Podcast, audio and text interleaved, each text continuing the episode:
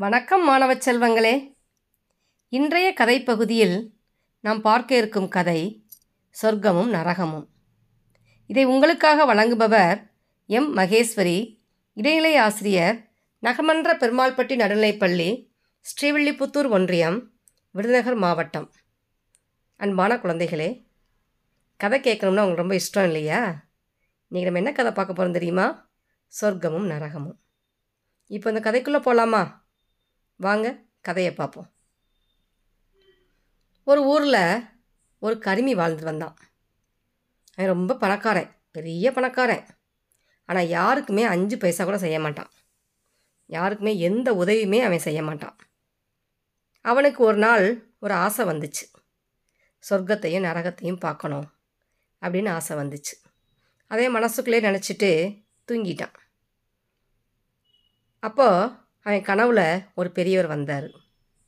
அவர் வந்து எப்பா உனக்கு வந்து சொர்க்கத்தையும் நரகத்தையும் பார்க்கணுன்னு ஆசை இருக்கு இல்லையா வா நம்ம சொர்க்கத்துக்கு போகலாம். உடனே நான் கூட்டிகிட்டு போகிறேன் அப்படின்னு சொல்லி அவர் கூப்பிட்டுட்டு போகிறாரு அவனும் அவன் கூட அவர் கூட போகிறான் முதல்ல அவன் நரகத்துக்கு கூட்டிகிட்டு போகிறாரு அங்கே போய் பார்த்தோம்னா அங்கே சாப்பாட்டு நேரம். அப்போது பெரிய பெரிய அண்டாக்களில் சாதம் குழம்பு இப்படி அறுசுவை மிக்க உணவுப் பொருட்கள் வந்து சமைச்சு வச்சுருந்தாங்க. எல்லாருக்கும் தனித்தனியாக தட்டு கொடுத்தாங்க. சுவைமிக்க உணவு வந்து என்ன செஞ்சது? எல்லாருக்குமே பரிமாறப்பட்டது. எல்லாருக்கும் நாவில் எச்சி ஊறியது. ஆனால் என்ன பரிதாபம்? எல்லாராலையும் கையை நீட்டி உணவுப் பொருளை எடுக்க முடியுது. ஆனால் அந்த கையை எடுத்த உணவை கையை மடக்கி வாய்க்கு கொண்டு போக முடியலை. இந்த அறுசுவை உணவு எதிரே இருந்தும் அவர்களால் சாப்பிட முடியல. அவங்களுக்கு பசி வேற.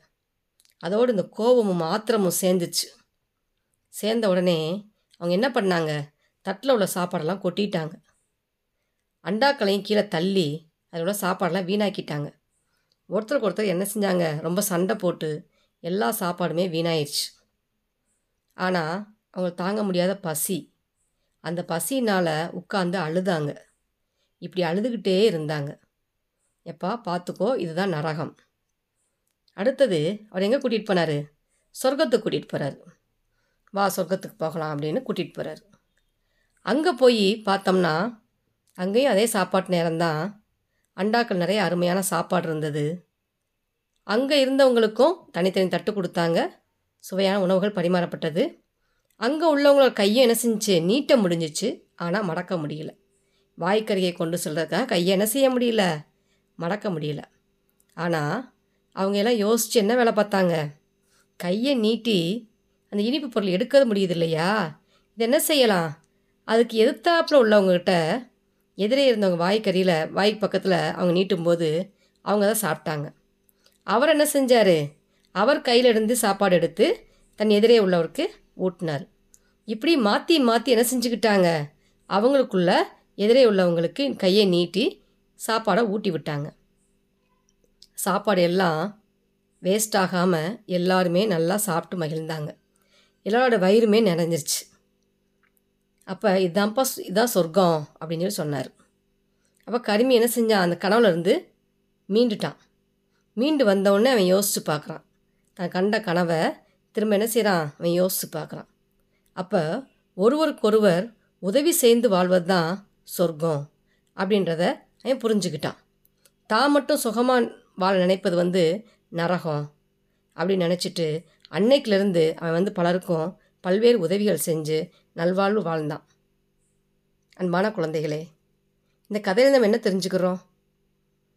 ஒருவருக்கொருவர் என்ன செய்யணும்? உதவி செய்யணும். நம்மால் ஆன உதவியை மற்றவங்களுக்கு நம்ம செய்யணும். அப்படி செய்யும்போது அந்த உதவியை பெற்றவங்களுக்கும் ஒரு மகிழ்ச்சி அந்த உதவியை செய்தவங்களுக்கும் ஒரு மகிழ்ச்சி. இதுதான் நமது வாழ்வில் ஒரு சொர்க்கம். இப்போது இந்த சொர்க்கத்துக்கு போக நம்ம ஆசைப்படலாமா? கண்டிப்பாக எல்லாருக்கும் உதவியை செஞ்சு சொர்க்கத்தை நம்ம இங்கே இருக்கும்போது நம்ம என்ன செய்யலாம்? வாழ்க்கையில் நாம் அனுபவிக்கலாம். நன்றி குழந்தைகளே.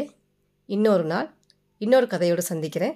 அதுவரை உங்களிடமிருந்து விடைபெறுவது உங்கள் மகேஸ்வரி ஆசிரியர். நன்றி வணக்கம்.